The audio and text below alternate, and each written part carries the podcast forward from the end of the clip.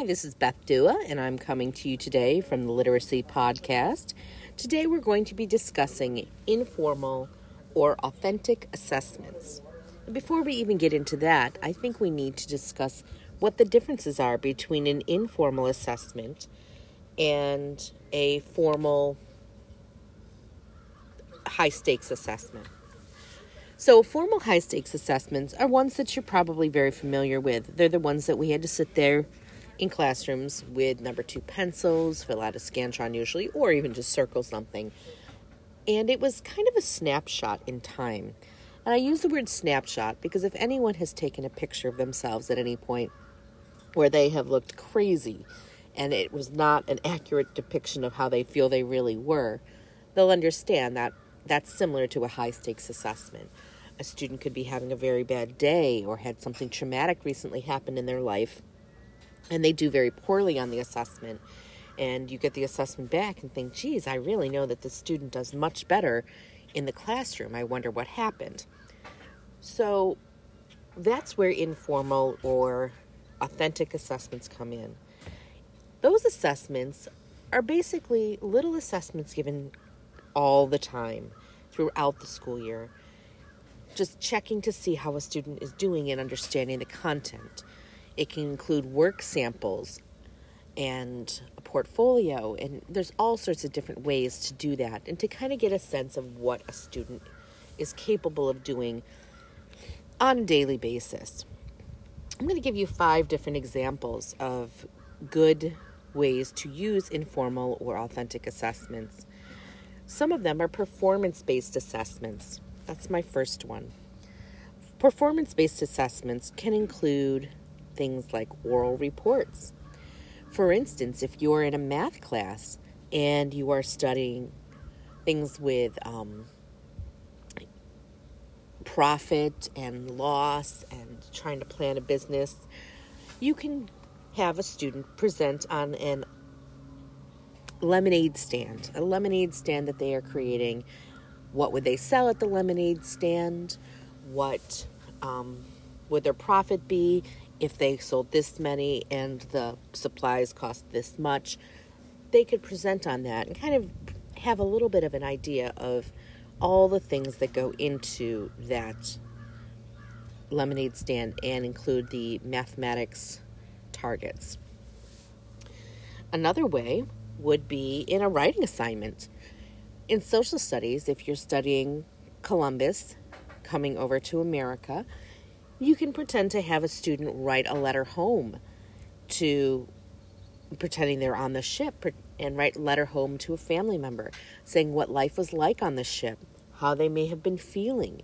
That addresses different literacy goals of inferential thinking and also some facts and things about how many people were on the ship and and issues that uh, had occurred. Maybe also what they had seen. Um to go further into it, you can go into the third option of role playing. In English class, we often do plays and talk about different things, like even if you were doing Shakespeare, having the students read those roles, but then going a little bit deeper into it after you've gone through it, maybe taking a part of a Shakespearean play, such as Romeo and Juliet and having the student write in their own words what the Old English version would be today. Possibly acting out to the rest of the class what was going on during that time.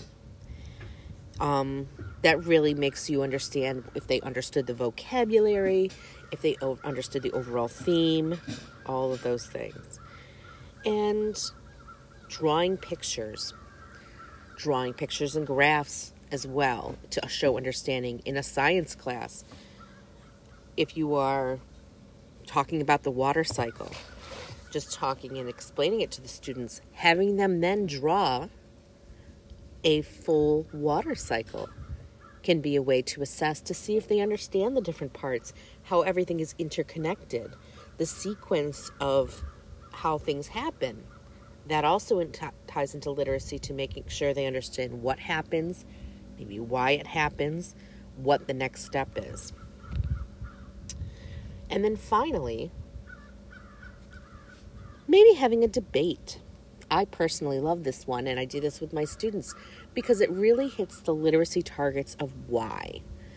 Whatever your position is, why is that position your position? It could be something as silly as, you know, why do you prefer chocolate ice cream over vanilla? Or why do you think summer is the best month?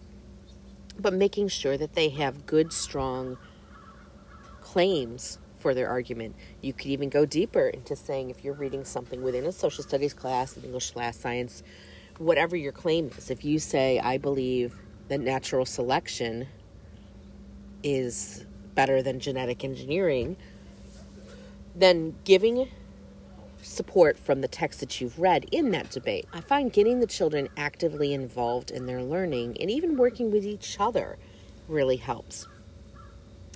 So, with all of those things, when you're giving scores and grades, you're collecting a portfolio, and that portfolio leads to the portfolio assessment.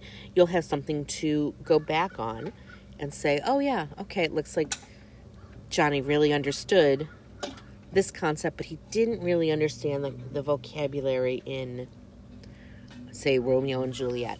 So you can go back and then work directly with that.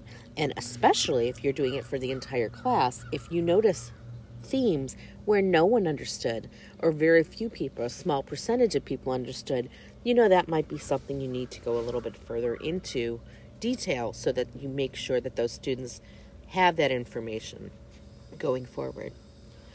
Thank you for your time, and I look forward to talking to you again. Take care.